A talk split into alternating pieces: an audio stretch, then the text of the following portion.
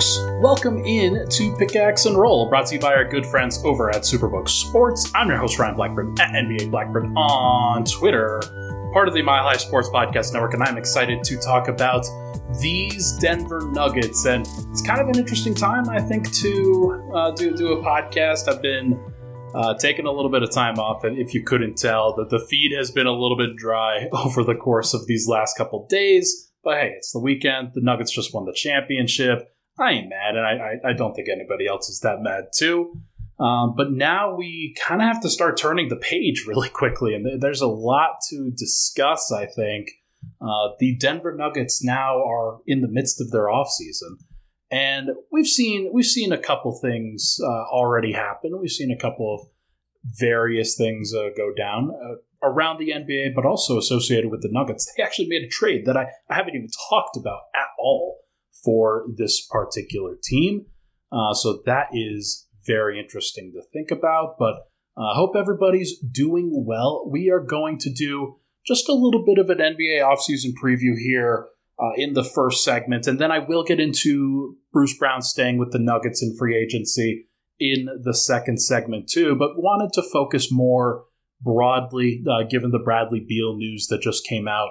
Uh, uh, Phoenix Suns are now trading for Bradley Beal. That is a big, big deal. Uh, we'll, we'll get to that. That's rhyming.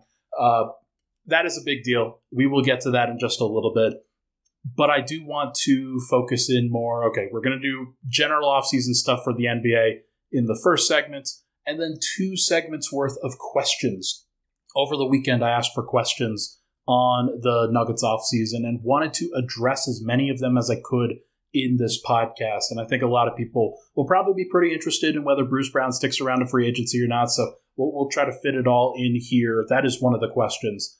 Uh, but we're, we're going to talk about that. We're going to try to give as much good information on this as possible. Uh, there's there's a lot to discuss for sure. Um, Ryan, I saw the Nuggets uh, in Vegas at my Hakkasan Club. Very nice. Uh, they were having fun. They were having a great time, and deservedly so. Uh, fortunately, Nuggets fans, I, I know a lot of folks want to turn the page, and I know we're this is what this is all going to be about. But the Nuggets fans don't necessarily have to. Like you, you still get to bask in the reality that you won the championship. That doesn't just go away. It will never be taken away from you, and that's a great thing about uh, being able to have these discussions and have these conversations is now there's a little bit less pressure. Def- definitely a feeling of less pressure on the Nuggets fan base in general. So that's a that's a pretty fun thing for sure. Uh, but let's now discuss uh, this. I think where we have to first go with the general NBA discussion, other teams don't see the Nuggets as a juggernaut. They just don't. And I, I think mean, look around the NBA in this particular season. Uh, parity was discussed ad nauseum. There's a lot of discussion about parity and what it means for the league. Is it good for the league? Is it bad for the league? But that didn't just change because the Nuggets rose above the rest and, and really proved to themselves to be the best of this group. Denver in a normal season, I think, would have been challenged a little bit more. I think the Bucks had flaws. I think the Celtics had flaws they were a, they were two teams that I thought, okay, if Denver runs into those two teams, it's going to be a little bit of a war. And sure, Denver could have won the title, and they probably still would have won the title if I'm being honest. But I think Denver got a little bit not lucky is the wrong word, and I don't want to use that. But I do think that in terms of when Denver actually was peaking, when they became the best version of themselves, it came at the perfect time because the rest of the NBA was not ready for it, clearly. And Denver does deserve this ring. There's no doubt in my mind about that. They deserve it more than some other teams that have won these rings in the past. But I do think that there could be opportunities for other teams to really balloon up into other elite teams going forward. And whether that's the Phoenix Suns making this big trade, whether that is Boston starting to get their head out of their ass, uh, Milwaukee, if they decided, hey, we are going to trade Uh, we're, we're not going to bring back Khris Middleton. We're going to trade for somebody else and, and pull a big surprise signing. And then you've got said player Jrue Holiday and Giannis, and that, that feels a little bit different. That feels a little bit more potent. And so you could come up with a lot of these teams and say, yeah, there, there could be some elite teams next year. There, there weren't as many elite teams this year, and that's okay. But just know that other teams don't see the Nuggets as this elite, otherworldly team where they could not beat them even if they tried. That might still end up happening, but it is kind of interesting to think about. Next, we want to talk about Bradley Beal. Bradley Beal and Jordan Goodwin, who I, I, do want to mention, a decent role player, not necessarily anybody like special, but when you talk about the Suns and how they're building around a big three now, you have to talk about every single role player and if they could actually fill a role. Jordan Goodwin could. Um, but the real story here is that Bradley Beal is now going to be a member of the Phoenix Suns. He will be their third best player behind Devin Booker and Kevin Durant. And Chris Paul, Landry Shamet, and a couple second round picks by the sound of it are going out. And Nuggets fans' immediate reaction to this trade, and I'm not going to lie, it was kind of my immediate reaction too, was ah, it's not a big deal. They were doing a lot of the same stuff. Uh, they were not necessarily the most potent before with their role players, and now their role players are even worse, or they're likely to be even worse. Um, I'm not sure if that's actually true. I do know that Landry Shamet won them a basketball game in the playoffs, so you're trading away a guy like that with the hope that Bradley Beal can win you more than just one, and he might be able to. I think that Bradley Beal's values did definitely lower, and it's been artificially repressed because of the contract that he signed. Um, but if Phoenix doesn't care about the money, and if they're willing to go into this luxury tax apron, second apron level, if they're willing to deal with those consequences, then you have to start thinking about this trade just from the perspective of okay, what does the team actually look like? You've got Devin Booker, you've got Bradley Beal, you've got Kevin Durant, you've got DeAndre Ayton, and that's where you start. Uh, those are the only four players on their under contract right now, outside of maybe Jordan Goodwin. Um, and they're probably going to re-sign, I don't know, Josh Okogie, T.J. Warren, Terrence Ross, maybe some guys like that. Uh, maybe they bring back Cam Payne. Maybe they bring back Torrey Craig, uh, Jock Landale. They're going to have to re sign all of these guys if they can. Uh, and if they do, then you start to see okay, now, now you've got a rotation actually forming. I don't know if they're going to be able to, like, because they're going over the second apron, I don't know if they're going to be able to add any MLE guys. And that's really the, the big thing here. Bruce Brown was an MLE guy for Denver. He was a guy that they would not have been able to get from outside of the organization if they didn't have access to that exception. That's one of the things that if you cross that second apron line, then you don't have access to that contract. So that's a big deal. That's a big financial chip that they can use, which means to me that I'm not sure that DeAndre Ayton is going to be there. I don't know if that's true. He's making a bunch of money. I think the number was like 35 million or something like that. And if you add his 35 million to the other 50 million dollar contracts, that trio of contracts that they have, uh, actually, I, that might be a little bit aggressive, but it's like three very high contract values with Booker, Beal, and Durant. If you add Ayton into that, then it makes it really difficult for the Suns to do all the things that they want to do on the edges. But if you trade away DeAndre Ayton, it makes you more vulnerable to a guy like Nikola Jokic. So there is a trade off there. And I think that what the Suns are trying to do here is they're trying to become as unstoppable of an offense as they possibly can. So if you are not going to be able to stop Nikola Jokic anyway, then maybe you just trade DeAndre Ayton. You try to turn him into a couple role players, maybe a, a lesser center if you can, and see if you can find out a way to uh, like bolster your rotation in that regard. That's the thinking. That's the logic behind this deal. Chris Paul obviously got hurt in game two, wasn't a big deal for their team. Um, Landry Shamet, he made a big, he had a big game four performance, but outside of that, wasn't really a big factor against the Nuggets in any of those games. So you turn a couple guys like that into Bradley Beal, who is capable of averaging 30 points a night. Like, objectively, I think this is going to make the Suns a better team. Um, will they have enough to be able to get over Denver? I don't know, because I think that that's the way that they're building it against Denver is kind of fundamentally flawed because Denver's always going to be able to score on them no matter what. no matter who they have out there, Denver's going to be able to get buckets. Against, like, for, the Suns can pretty much outscore just about anybody else, but I'm not sure if they can outscore Denver. And so that's why Nuggets fans are super excited about the idea of, of this rematch. I'm not sure if I would go that far, but I guess we're, we're just going to have to find out. There's going to be some very interesting ramifications for this, and I am super curious as to see how they fill out the rest of their team. Like, can they bring in outside players? Are they just going to do vet minimums? Uh, can they gain access to that taxpayer MLE? Uh, the only way that they probably can do that is if they trade Ayton. I don't know. We're going to find out. We are definitely going to find out. But uh, this is one of those things where you go back to it. Like, Denver's not an unstoppable juggernaut. They are not, like, completely unbeatable. Maybe if the Suns just make themselves as good as they possibly can, then their hope is that, okay, some other team might be able to take down the Nuggets. Or if they just, like, are unstoppable offensively themselves, then it turns into a six or seven game series again. And maybe they win that this time. I don't expect them to, but we'll see couple other things here. Uh, there will be more power shifting moves. There will be more teams that try to reach this level, that try to get to where Denver's at. And it's because they don't see Denver as this unstoppable force. Like you could see a lot of other teams try to raise the bar. I'm not sure that Memphis has the ability to do that, but they're going to lose uh, Ja Morant for 25 games, the first 25 games of the year.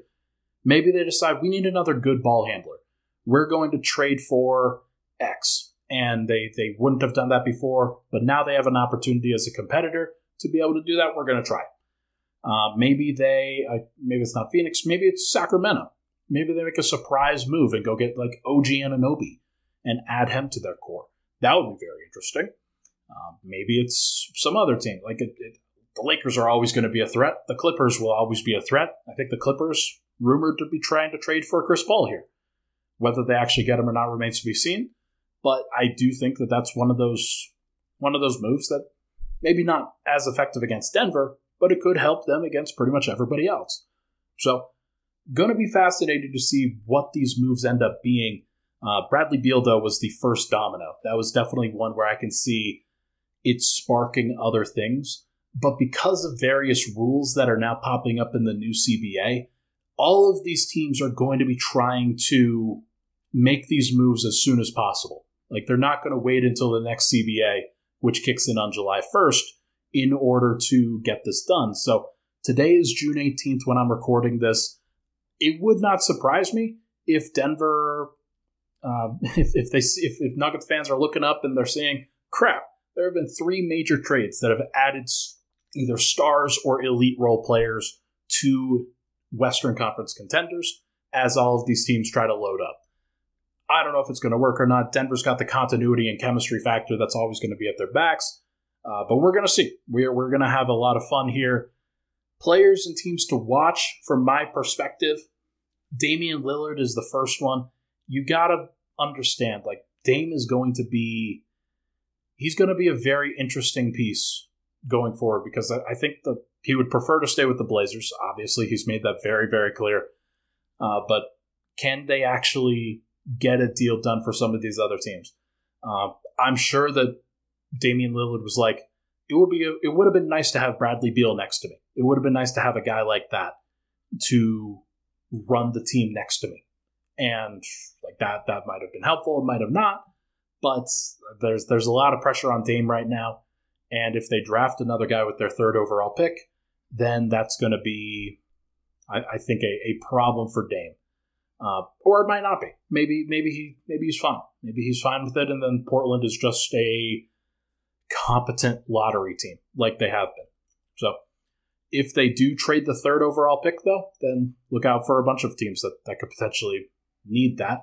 Like, I'm not saying Kristaps Porzingis gets you all the way there, but I think Kristaps Porzingis is an upgrade over Jusuf Nurkic if you're if you're the Blazers, that's the that's one that I would think about. Next is Golden State. Golden State, they have a lot of questions on their team, obviously. Probably not the best thing to just run it back purely, and they probably are a little bit too uh, financially bound to just purely run it back. I can't see a scenario like Draymond Green is a free agent. I think Klay Thompson is one more year, if I'm not mistaken. Uh, I could be I could be wrong about that though. Steph Curry is still in his prime or, or very close to it. He's a top five player in the league, very clearly. Um, they're going to want to do right by him. They're not just going to sit idly by and, and see, hey, can this can this team get it done? Because you can't just blame it all on the young guys, and you can't just blame it all on the vets. Like the entire roster, I think needs some sort of shift. So wouldn't surprise me if they decide, yeah, we're going to trade some of our young guys and, and try to get better uh, in the starting lineup or with the with the second unit, or uh, they decide, yeah, we're going to let Draymond walk, and then that would be would be a very very interesting move. Uh, just where does Draymond Green go at that point? So lots of stuff to worry about with Golden State. Next is the Clippers. Uh, they are always liable to do stuff. They have had four full years of pretty disappointing basketball with Paul George and Kawhi Leonard. Those guys are probably not going to be going anywhere still, but it would not surprise me if they say, yeah, we need to get better. We're going to try to make an upgrade here. And Chris Paul's been a name that's mentioned. Whether that does enough or not remains to be seen, but I know Nuggets fans are like, okay, cool. Chris Paul is now the Clippers. Not the biggest deal. Now, it might be. I, actually think Ivica Zubac is really good as a Jokic defender, or at least as good as you can be. And then you add Paul George, Kawhi Leonard, and Chris Paul to that along with maybe Terance Mann and guys like some some guys on the margins, then that's a pretty good team. The problem is that they need to stay healthy, and they that's like you're you're really going to trust Chris Paul, Paul George, and Kawhi Leonard to stay healthy. That seems pretty shaky. Uh, then Zion Williamson and Kyrie Irving are the last two. Uh, what do you do with Zion if you're the Pelicans? I assume that they want to keep him, uh, but they also have been rumored to try to get up into the top three of the draft. I assume that they would like to get better. They can't be in a great, like, they're not in a great situation right now, but they've got a lot of pieces where they can get better. So is Zion going to be somebody that they anchor themselves to?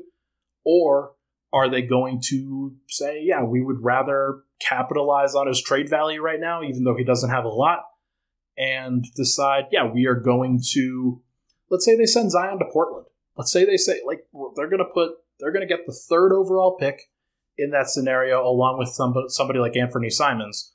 And is that going to be ideal in terms of value? No. But then you combine the third overall pick or whoever they draft there with the other gaggle of picks that they have from previous deals that they made. And you start to realize, okay, New Orleans around Brandon Ingram, um, whoever they get next to Brandon Ingram because I, I don't think that can be CJ McCollum as the number two. Uh, but whoever they get next to Brandon Ingram, like maybe that's a team that you have to watch out for in the future. I don't think that's true. I don't think that that's what it would end up being, but it is at least interesting to think about. Uh, and then the last one is Kyrie Irving. Does he go to the Lakers? Does he stay in Dallas? What does he do? Uh, he's still a very talented player and extremely volatile. Like that would be somebody that I'm watching for sure over the course of these next couple days and next couple weeks.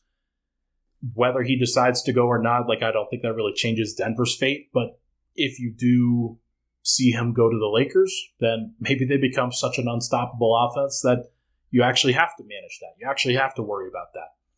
We're going to see. We're going to find out. Uh, but for now, let's take a break. When we come back, we are going to go over the Denver Nuggets offseason mailbag, including the question on the top Will Bruce Brown stay with the Denver Nuggets? I am as curious as everybody else. But first, everybody bring that big bet energy this summer with Superbook Sports.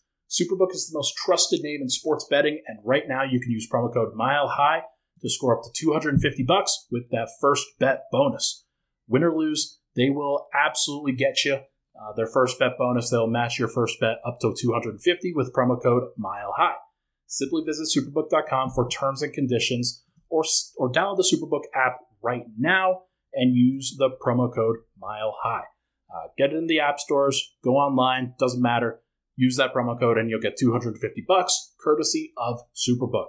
Everybody gambling problem, call 1 800 522 4700. We'll be right back on Pickaxe and Roll.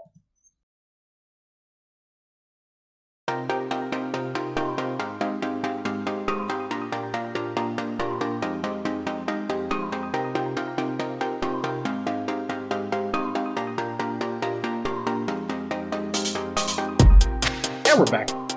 Pickaxe and roll. Ryan Blackburn here. Thank you so much, everybody, for tuning in. Appreciate all the love.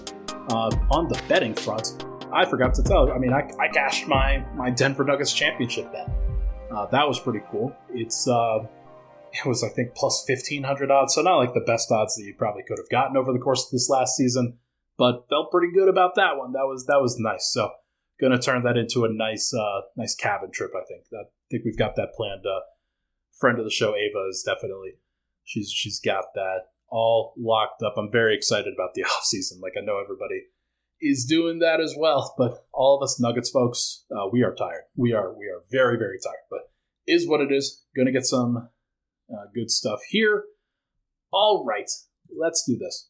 Um, I asked for questions on uh, the weekend. I think it was Friday when when I did it. I, out of respect to the title team, this is what I try to do. Uh, when there is a gap between talking about the previous season and talking about the next season, I try to give at least a little bit of a window and like a dead period in terms of hey, let's talk about that when we need to talk about it, not before, uh, not during the, the previous year. Uh, part of that was difficult last year when you're talking about okay, Murray, Porter, like you, you have to be able to articulate what those guys are going to look like going forward. Uh, so got to got to be able to do some of that stuff. But I remember having to wait until after the first round, and then I, I waited a little bit after that too. But now we get to talk about it. Now we've we've had basically a full week or pretty close to it of non basketball stuff uh, going down. Uh, got to do the parade, got to celebrate, got the weekend. Now we get to talk about the next season. Now we get to talk about all the stuff that's coming up because the NBA draft is on freaking Thursday. like it's Sunday night right now, so we've got 96 hours until the NBA draft. And I got to tell you, I have no idea what they're going to do. Figurative asks, what do you think the Nuggets draft plan, uh, draft night plan is? Bro, I don't know. I'm I'm going to do a little bit more digging. I'm going to do a little bit more research. Uh, but I got my guy CT Fazio. If he's listening in the chat, then have him pipe up. Uh, CT Fazio is going to come on the show on Tuesday, uh, probably afternoon, I think, late afternoon, and we are going to preview the draft. Should be a lot of fun. I'm going to talk about everything with CT, and we should have a good time with that. He is very plugged into the draft coverage, so that should be very, very cool.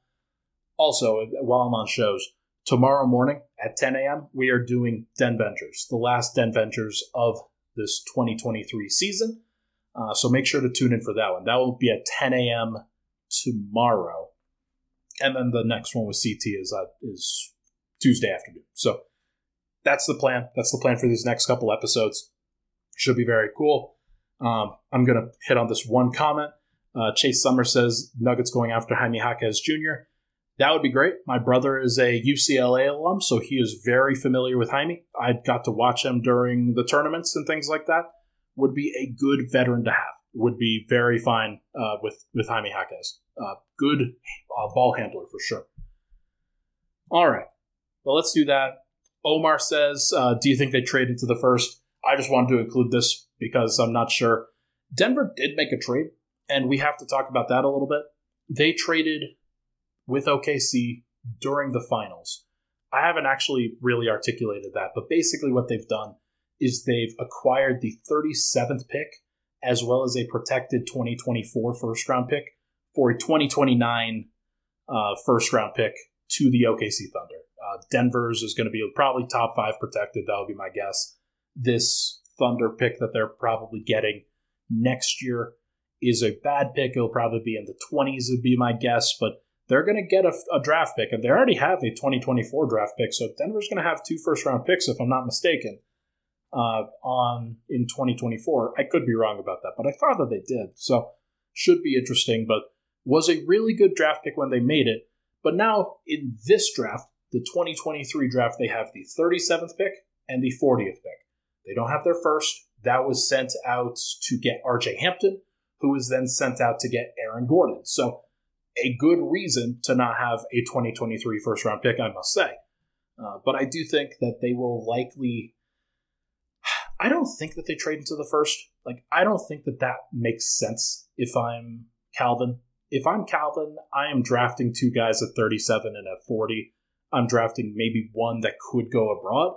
Uh, that doesn't have to play on the roster, but I'm definitely drafting somebody in that range that kind of drops, has a, a cheaper second round contract. I don't think trading up to 30 or, or anywhere close to that makes that much sense in this case. Uh, but you never know. Like Calvin, we, we don't have enough data on him. We don't have enough of a sample size on, on what his preferences are in these draft rooms to say for sure. Uh, what I will say is that if Denver does get a good deal, they'll take it. Like they'll, they'll trade up for sure. But I don't see any reason why they should trade up too terribly far. I got to imagine that if you are, uh, like if you are the Nuggets, you're probably just okay taking somebody at 37 and somebody at 40. That would be my guess. And as Daniel Fenning says, I trust Calvin Booth. That is a perfectly reasonable stance to say, and that is what I will be doing as well. Uh, Nuggets fans should trust Calvin. All right, here we go. Bo asks if Bruce Brown opts out, what's the most likely avenue we have for the Nuggets keeping him long term? Here's where we get to talk about Bruce Brown. Bruce is in a really precarious situation with Denver specifically. I think for Bruce, it is a good situation. He proved over the course of this run that he is a bona fide sixth man starter type, somebody who is a perfect role player to have for a championship caliber team, uh, even a playoff caliber team. He's going to add some points uh, based off of hustle. He's going to be a good defensive communicator. He is going to be somebody who has a, a versatile enough skill set on the offensive end that he can do a bunch of different things. And I think if you're an NBA fan, you watch Bruce Brown ball out in the playoffs and in the finals, and you're like, I'd like that guy. That would be cool. Um, it was kind of like Gary Payton II from last year uh, with with the Golden State Warriors, where he stepped up and played a major role. I think that Bruce was even better, if I'm being honest. Just just what he was doing with Denver was so so important. So I think other teams are going to be after Bruce. They're going to be requesting him. Whether he actually gets the money that he's looking for or not, I don't know. I think that the the things that I'm looking at with this, there aren't too many teams that can offer cap space. Like you've got their your lottery teams, like your Charlottes, your San Antonios, your Houston's. Uh, Indiana could create some space. Orlando could create some space. You've got some teams like that that are at the bottom that I'm not sure that Bruce would be super happy being there, but they're the teams that could offer him money. Uh, you've got the teams that are kind of playoff teams that aren't fully capped out and taxed out that could offer them the MLE, the full MLE, the non taxpayer MLE. And what that says to me is okay, that's about 12 to 13 million annually. So that's around a four year, $50 million contract if you are those teams. Uh, the cap space teams could probably offer him as much as 60 million, 70 million in, the, in that general range over four years and that's all guaranteed money. And then you've got the Nuggets, who don't really have the avenue to offer that. They have the ability to offer him a one-year deal, uh, just if they if they if he declines, like Bo is talking about here.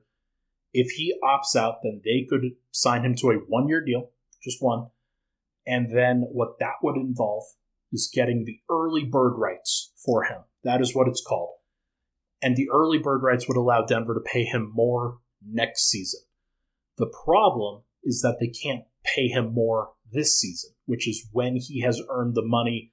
It's the likelihood that that he actually like he wants to capitalize on his best season of his career because this was clearly the best season of his career where he showed the most.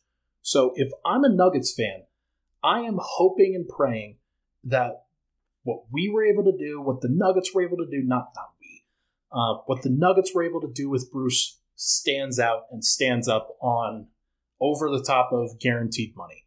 Do I think that that's actually going to happen? No, I, I don't. I think that Bruce would be he'd be putting too much to chance, in my opinion, if he had a deal that was upwards of 50 million, 60 million in that general range because only like Denver could only offer him like seven point five million dollars next year.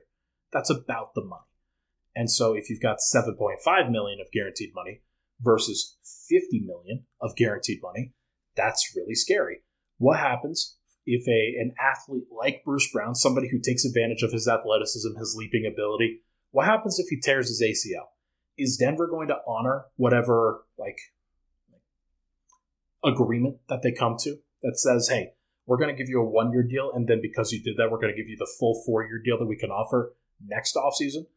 It puts them in a really tough position and puts Bruce into a really tough position where he has to hope that Denver offers him and that they keep true to their word, not necessarily that they actually will. So, if I'm Bruce, I'm taking the money because it's such a vast difference that that's probably what like, that's probably what's going to happen. But that is the way that Denver can do it if they are going to retain Bruce. He opts out. One, he signs for a, a marginal increase for one year. Two, and then they do a handshake agreement that says, "Hey, we're going to give you this full four year deal, which is worth about fifty million. That would be the would be the amount of money that they could probably pay, and it might be a little bit more in the next CBA as well. So maybe it gets up to fifty five million or something like that. But the point being is that he would have to delay his payday if he wanted Denver to be the team that paid him. And I'm not sure if that's going to happen. I just I can't sit here and say that I actually think that that's a good idea. Um, but we're going to see. We are going to see. Um, I'm seeing some comments here about trading MPJ. There is another avenue that Denver could do. Like if they wanted to trade MPJ and take back very little money, then what they would actually do there is they would basically put Bruce in, into the the contract spot. Not, and it wouldn't quite be like that full contract spot, but that would be Denver trying to get out from under the tax apron. And that would allow them to pay the full MLE as opposed to the taxpayer MLE. Now, in order to get out from under MPJ's contract, they would have to trade that 2024 first round pick that they just acquired and not take back any salary, which means you're probably sending out other pick capital as well. Or maybe you're sending out a full player and you're like, hey, we can't really send you out a full player, but here's Peyton Watson. Like, that's, I'm not sure that that's the right avenue as well. I think that MPJ is the exact right player that Denver should keep, uh, despite the fact that he has a big contract he's going to get better. Like there's there's just zero doubt in my mind that all of this experience is going to get him into a better place, uh, and that, and that's going to really help him. So we're going to see what actually happens, but I don't think the trading MPJ is actually going to satisfy uh, what what Bruce is getting. Like I would prefer retaining MPJ and replacing Bruce Brown than bringing back Bruce Brown and finding a way to replace MPJ. It's just different and it, it's way less costly to do the former rather than the latter. So we're going to see what happens, but that that would be my that would be my point here. All right, got a bunch of questions here, so I'm going to go rapid fire through some of these, and then we'll take a break and do rapid fire through some more. Uh, Carbon Peanut asks, which vets from this year do you expect to see back? Uh, obviously, Bruce is one that I don't expect to see back. He's one of the vets. KCP is under contract. I think what you're talking about is Jeff, DeAndre, and Ish. I don't know. I don't know if those guys are going to retire. I don't know if those guys want to continue playing basketball. I think Denver will wait around and see what their preferences are. I think that Denver's going to try to keep vets on their roster so that they can always have players that they can reference, that they can go to for advice, for veteran savvy and experience, because it clearly worked. Clearly a good idea. And credit to Calvin Booth for having the foresight on that. Um, I do think that that's a good thing, and I can't speak for which of those guys would want to come back. It, it really is just going to come back, come up to whether they want to stick around, whether they want to play, whether they want to go through the process again. Jeff could still play, like there's no doubt about that.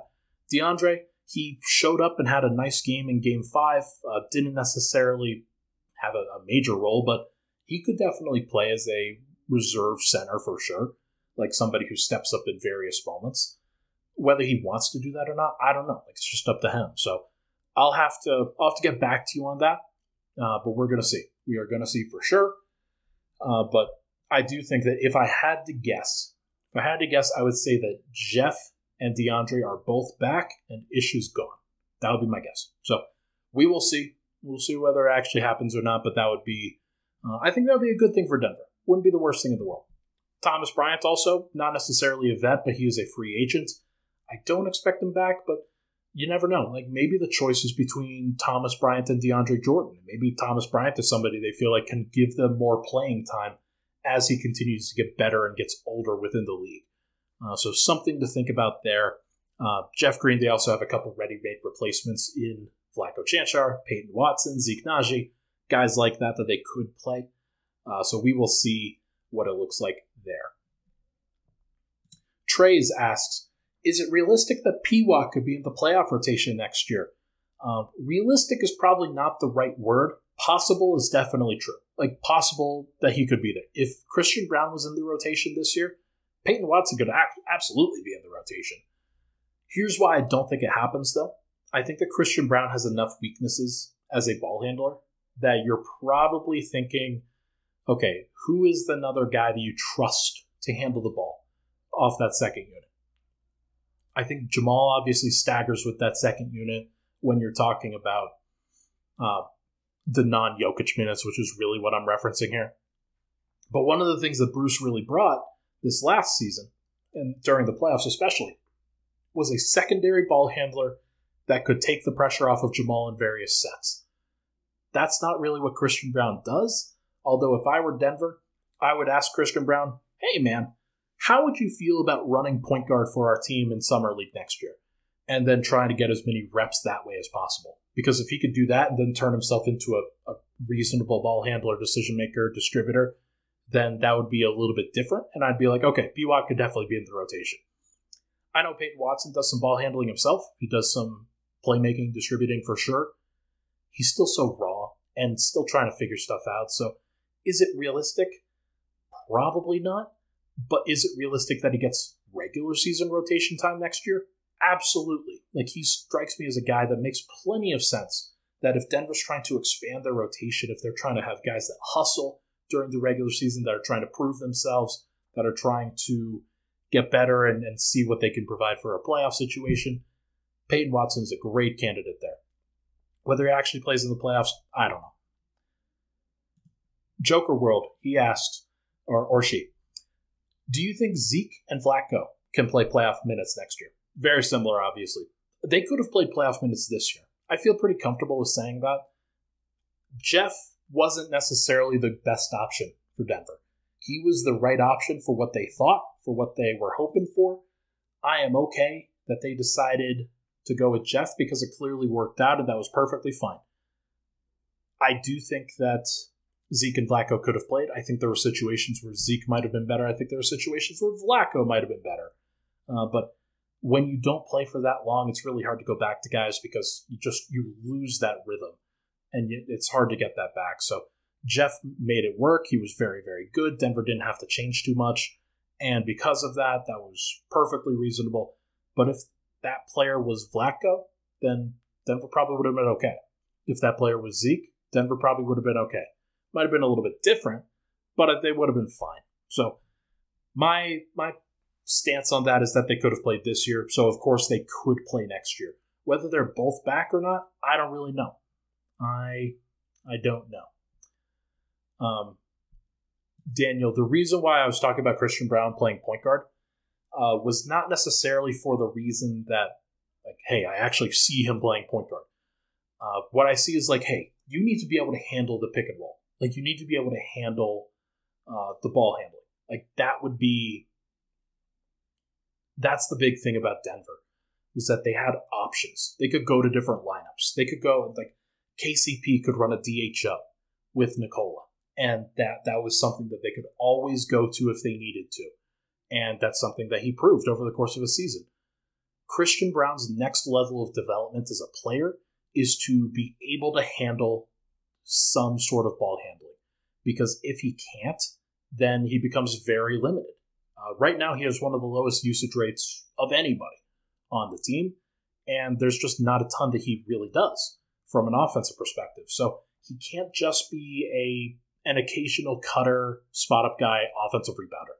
He has to be able to do more, especially if he wants to grow in this league. So that's why I say it. I think that that's for his development and it's for the Nuggets' development as well. Because if he wants to be one of the top six guys next year, top seven guys next year, he has to be better than what he was this year. I, I really do believe that. And it's not even because like it's it's that different. It's because if Bruce is gone, then there's a void there that Denver's going to have to fill with somebody else. So we will just see. Um, Daniel, I'm talking about summer league. I'm not talking about actual basketball. like summer league is an opportunity for development. It is not an opportunity for like. Uh, I'm not being serious when I'm talking about that. I'm more talking about hey, secondary ball handler. This is development. Like summer league is for the development time. All right, let's keep it moving. Um, Quigs. Quigs asks if we do need to replace Bruce Brown in free agency, would you prioritize replacing his defense or his backup point guard duties? Kind of along the lines of this discussion, I think Denver can find the defense with Christian Brown, with Peyton Watson, with Zeke Nnaji even. Um, I don't know if they're going to be able to find the ball handling. So maybe that's Reggie Jackson. He's another veteran that I forgot to really talk about, but he could come back. Like there's there's no reason why he couldn't. Uh, maybe maybe he's a guy that Denver brings back for the minimum, and they're like, cool, you're going to run the backup point guard. Do I think that that's the right call? No, I think I think there are better players that they could get, but I think that's still a reasonable thing for them to add. Would be just a standard backup point guard, somebody who could run the offense, somebody who stabilizes them, especially during the regular season. Because when the playoffs roll around, you're probably going to get bigger anyway. Said backup point guard is probably not going to play a ton, and you're going with guys like Christian Brown, Peyton Watson, Zeke Nnaji, your big wings, your big forwards, guys like that. Next, El Guero Rancho. Is Jeff's replacement on the team already? If not, who do we target? Um, this will be the last one before we take a break. I think that I think that Jeff's replacement is already on the roster. If I'm being honest, I think that they could go with any of Peyton Watson, Zeke Nnaji, Vlatko Cancar, and be okay, especially during the regular season. And then in the playoffs, it's all about matchups. And I, I think that Denver was lucky that they got into a, a standard eight man rotation, basically, and were like, hey, these eight guys are going to play. Maybe one of them doesn't play on on occasion, but mostly it's just going to be these eight guys. We are going to go with Bruce Brown, Christian Brown, Jeff Green. Could that have been Bruce Brown, Christian Brown, Zeke Nnaji? Yeah. Could it have been Bruce Brown, Christian Brown, Peyton Watson? Sure. Uh, we're going to have to figure out what it actually looks like, but I think that Denver could find that replacement. Uh, I would not be going full bore trying to bring back everybody. And honestly, it doesn't even have to be a Jeff replacement. Jeff might just come back and he might just play. So, do I think that Denver wants to count on that fully? No, but I do think that it's possible. So, we will see. Uh, but for now, let's take one more break. When we come back, we are going to discuss more questions on the offseason. I'm going to share some uh, share some names that I'm that I'm thinking about from an offseason perspective. But first, this message from Sandy and Sean.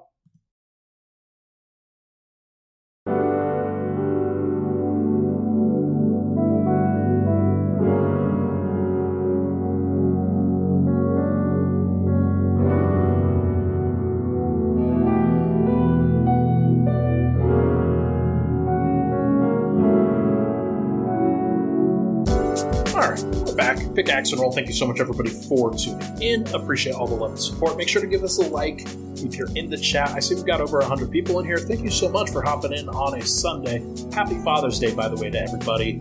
Um, I was out with my dad, uh, my brother, my mom. We were, were, doing a family outing and played some disc golf. That was a lot of fun.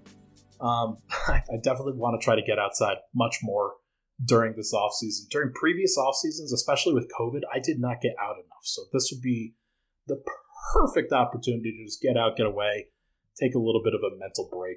That's the that's the right call. But happy Father's Day to everybody, and happy Father's Day to my dad. Thank you so much. All right, let's keep going with questions here. Frank asks, or Frank, uh, he has thoughts on possibility of getting Lonnie Walker or Josh Richardson, and if they would fit. Um, I like where Frank's mind's at.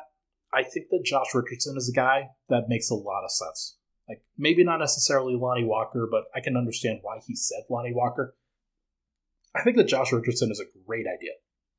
Because here's here's the great thing about Josh Richardson. He hasn't really found a home in a lot of situations because they've asked him to do too much on the offensive end in a lot of ways. Whether that's, hey, you have to be a great floor spacer here. It's not quite a great floor spacer. Or you have to be the point guard for the team. It doesn't have to be the point guard for the Nuggets. You have to be the perfect defender. He doesn't have to be the ace defender for the Nuggets. He could be the jack of all trades. I see Josh Richardson as a jack of all trades kind of player. And if he were willing to sign for that taxpayer MLE or something similar, then I think that he would be a great fit. Uh, that's that's one that I've got my eye on for sure. I think he's 6'5, 6'6. Definitely not a guy that you're thinking, okay, we really have to get him off the floor so we can get more size on the court. No, like he's he's a guy that if you switch everything, if you decide you want to switch one through five, he can handle that, and, and he, he's a smart player too. So that's somebody that I'm thinking about. If, if I'm the Nuggets, I am contacting Josh Richardson.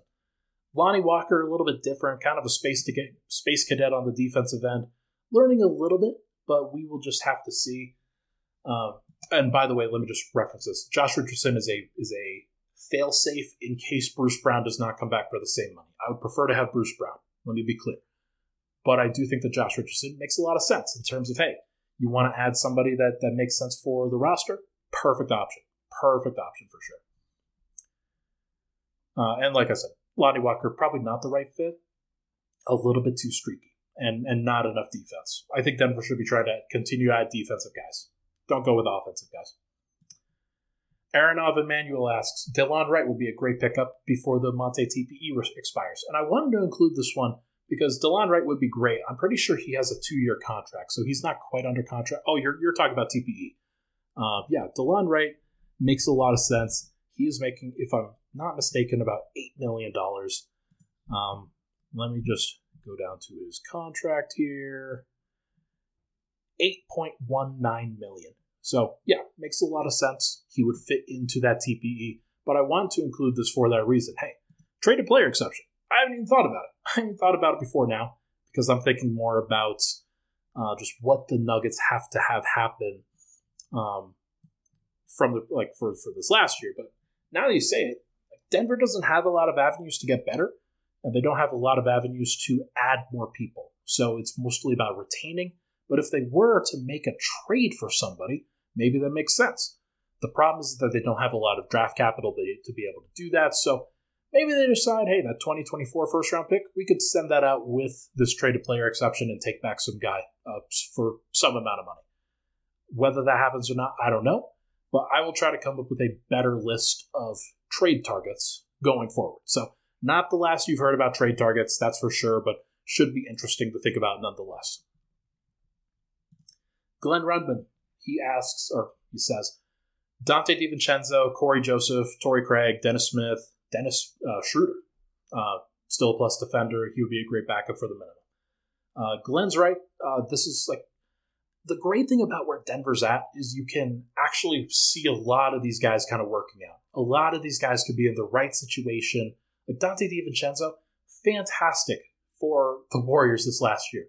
It didn't work out for the Warriors, but when I'm watching the Warriors, I am watching a guy like Donte DiVincenzo, and I see him as definitely not the issue. Like he's he's the one stepping up next to Steph Curry and doing what he can in, in that situation. So I would be very, very happy if it was somebody like DiVincenzo. Now, if it was Cory Joseph, probably a vet min guy. Torrey Craig, probably a vet min guy. I, I don't think I'd pay T, TPMLE for for Torrey Craig. Dennis Smith, minimum guy.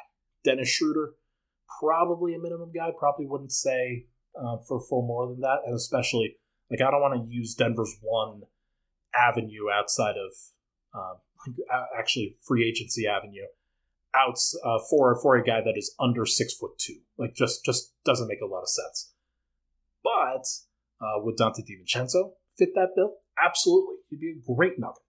And I could see that based off of the fit that he had with Golden State, which is a very similar offense, just in terms of the passing and cutting and orbiting around various players. So would be very, very interesting, and, and I'd, I'd be down. Will he make more money than that, or will he want to stay in Golden State? Maybe. So just have to play that by ear.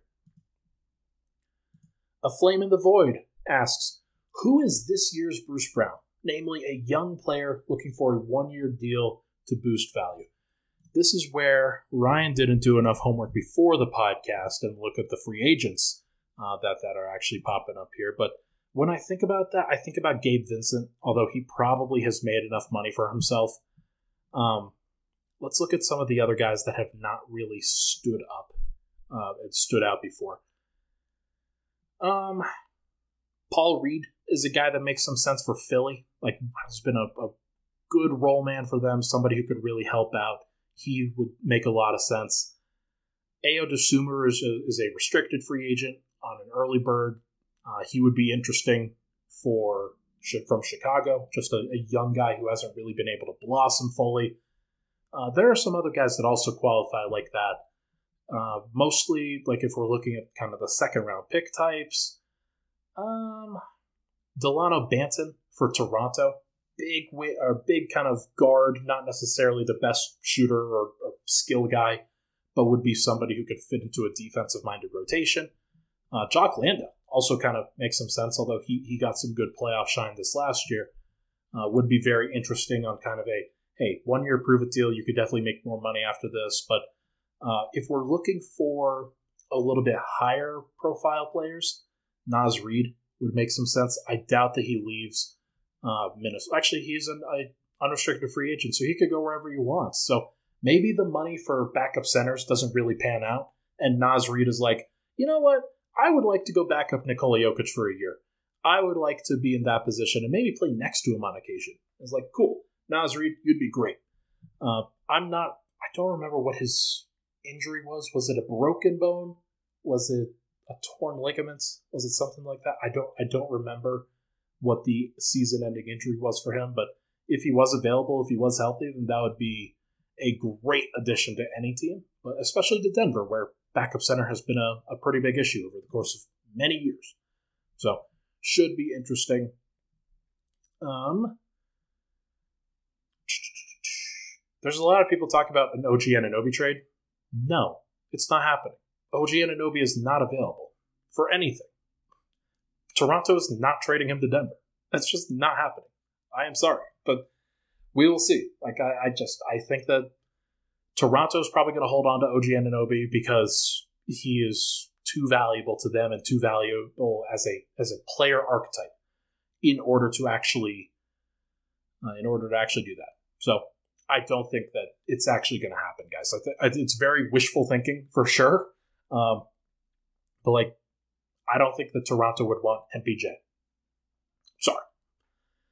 Um, Daniel Fanning also asks, or he says, I was listening to something and they mentioned Alec Burks. Uh, I know you tried to type Alec Burks, but yeah, Alec Burks would be interesting. Alec Burks would be fascinating. Uh, also, uh, Poppy Chulo also says uh, Yuta Watanabe. I, I heard about Yuta. He would be a very interesting one. Probably didn't get enough money, but he's he's a good defensive player and also big. Like he's a six foot eight, six foot nine forward type. Not really. Uh, he did shoot well from the corners this last year, but and also a Brooklyn guy. So maybe maybe Bruce is like Yuta, come here, come here, Yuta, and we could we could absolutely uh, make that work. That's that's where the good connections make a lot of sense. So it will be interesting to see if they could make that work. Couple more here before we get out. Jaden says, I might be the only one, but give me Russ. Just have him play amazing defense and let everyone else do the offense. Uh, if the Clippers decide that they want Chris Paul as opposed to Russell Westbrook, and Russ is looking for his seventh team in six years or something like that, could it be Denver? I don't know. Like, does it make a lot of sense to like? I, would rather have him fill the Reggie Jackson role, where he's not necessarily playing every night, but could play if Denver needed him to. He is too high profile and probably would not want that kind of role. Uh, but you have to be willing to not play him if you're Michael Malone. And I just don't know if Russ is a guy that would be willing to not play. Like he he wouldn't start. There's per, like that would be pretty clearly a thing if he were to come to Denver. But could he be a six man? Could he replace Bruce in that regard? Maybe. Um, when he's locked in on the defensive end, when he's really trying, he could be a very big difference maker. That that was very clear in the playoff run like not playoff run, but like these playoffs where he was facing off against the Clippers or against the Suns, excuse me, and actually made a lot of impact. So, do I think that it makes sense? I don't know. He's not the guy that I would hitch my wagon to because I think that there are other players that are just better for what Denver needs. But is he a high ceiling guy that Denver could take a chance on if things worked out? Sure. Yeah. Now, he'd have to be willing to cut. He'd have to be willing to do all the things that Denver would need him to do. And I think he'd be willing to do it, but he's also, I don't know if he's that level of cerebral player that is versatile enough to be able to handle different things. He's played a same style for pretty much his entire career. So I, I don't know if that's going to work, but would be interesting to think about. That's for sure. Nev uh, says things I never thought I'd say. Bring DJ back. Any word on Kamagate coming over? Uh, first of all, I think that DJ coming back, I'd be happy with it. If he's a 15th man, 14th man, perfectly reasonable. Nothing, nothing bad there. Um, definitely nothing, nothing wrong with DJ coming back. I'm kind of surprised by, by that for sure, but his vibes have been great all season.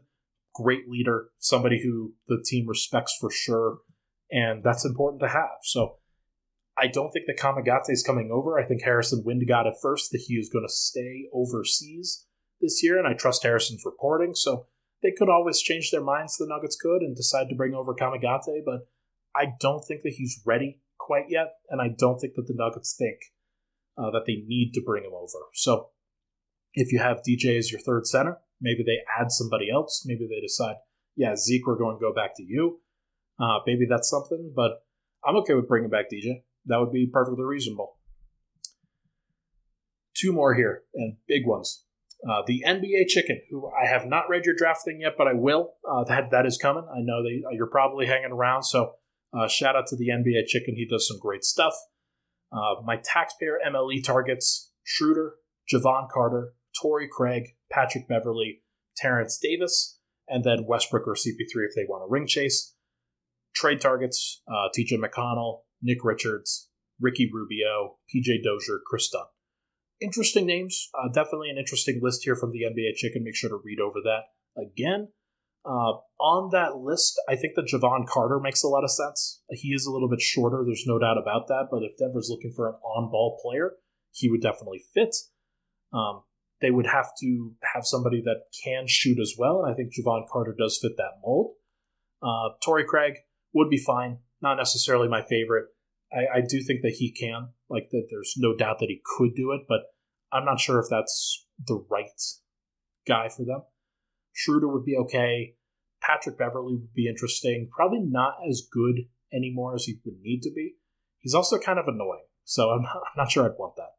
And then Terence Davis, for reasons that are not really basketball related, I really wouldn't want on the team, but uh, he's he's fine. He's okay. Definitely like a he's a, he's a decent player. Would be would be perfectly reasonable.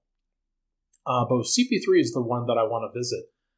I if if for some reason the thing with the Clippers doesn't work out, then it would be very interesting to see CP3 kind of be like, hey, I'd be okay with taking a six man role. That would be cool. He wouldn't start in Denver. He wouldn't have the biggest role. He would probably play 20 to 25 minutes. That would be my guess.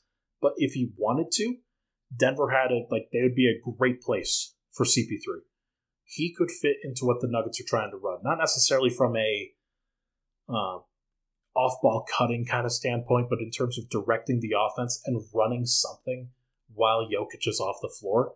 There are very few players I'd want to do that more than CP3, and that's that's pretty high praise. So if he could do that, that'd be great. Also, CP3 and Jamal Murray coming off the bench together, like Jamal Murray staggering with the second unit is what I mean. That would be great. And CP3 would set up Michael Porter. So very interesting things for sure there. Um, trade targets. Ricky Rubio would be cool. Kris Dunn would be cool. TJ McConnell, I think, is staying with. Um, I think he would be staying with Indiana for sure. Just doesn't like that would be something that he's always going to do. Uh, but TJ McConnell would be would be pretty interesting in terms of kind of your Facu replacement, but actually good. Um, that would be that would make some sense. Nick Richards, big center. Uh, not surprised that he's on your list, NBA Chicken. I think that he would make some sense for sure. Uh, but Ricky Rubio, PJ Dozier, Kris Dunn, we'll see. Kris Dunn, obviously, probably the best defender there. Uh, though PJ could give him a run for his money. Uh, I think that the Nuggets would always love to have PJ Dozier back. Definitely not an issue if they brought him back. Like, he would be great. And last one here couple more names. Mason Plumlee would be my top target with the MLE. Drummond would be my second choice. Pat Bev or Coby White uh, would be my top choices if we wanted to go after a guard instead with the MLE. Uh, this is from Andrew Krett. Uh, Mason would be a good reunion to have a center that actually makes sense that could pass the ball, not necessarily doing a ton, um, not necessarily doing a ton with Nikola on the floor as well. But if they want to kind of reprise his role in a similar way, then great. Uh, I kind of like the idea of Drummond a little bit better, just because he'd soak up a lot of offensive rebounding opportunities, be a good screen setter, can make some passes, and also like one of the great things that Drummond does, he's got great defensive hands. Got great defensive not not feet, but he's got great defensive hands. He along with Nikola are two of the players at the center position to have great steal numbers. Great great defensive numbers there. So Drummond would be interesting on that front. He seems to me like a guy that could could definitely benefit in a system like this where you, you, simplify things a little bit for him, but like 16 minutes of Andre Drummond every game, 15 to 16 and just decide, hey, you've got a good run here. We're going to keep you fresh and we're going to keep you. That, that makes sense to me. Would I prioritize it over adding a Bruce Brown replacement at that position? No. Uh, but do I think it could be something that they try? Absolutely. So, very interesting to see. Very interesting to see what they do. Uh, but I think that's going to do it. Uh, gone for over an hour here. Done a lot of conversation on all of this stuff. So, Thank you for hopping in with me on this one. But, folks, that is going to do it for this episode of Pickaxe and Roll brought to you by our good friends over at Superbook Sports.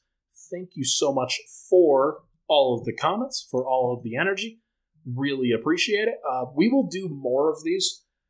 I plan on having a good conversation with uh, Jake Coyne, uh, Bronco Squatch. Uh, that would be like, I would love to get him back onto the show if you hear from him, if you're listening and, and commenting on his stuff on Twitter, make sure to go send him my direction because I, I think that we could we could definitely have a, a good conversation about the free agency stuff as well. But should be cool. I will be back tomorrow with the Denvengers, and then I will be on Tuesday with CT Fazia, man of the people, uh, getting back into full swing on Nuggets offseason talk. Should be great. Thank you so much, everybody, for tuning in. Appreciate all of the support on the podcast as always. I will talk to you guys very soon.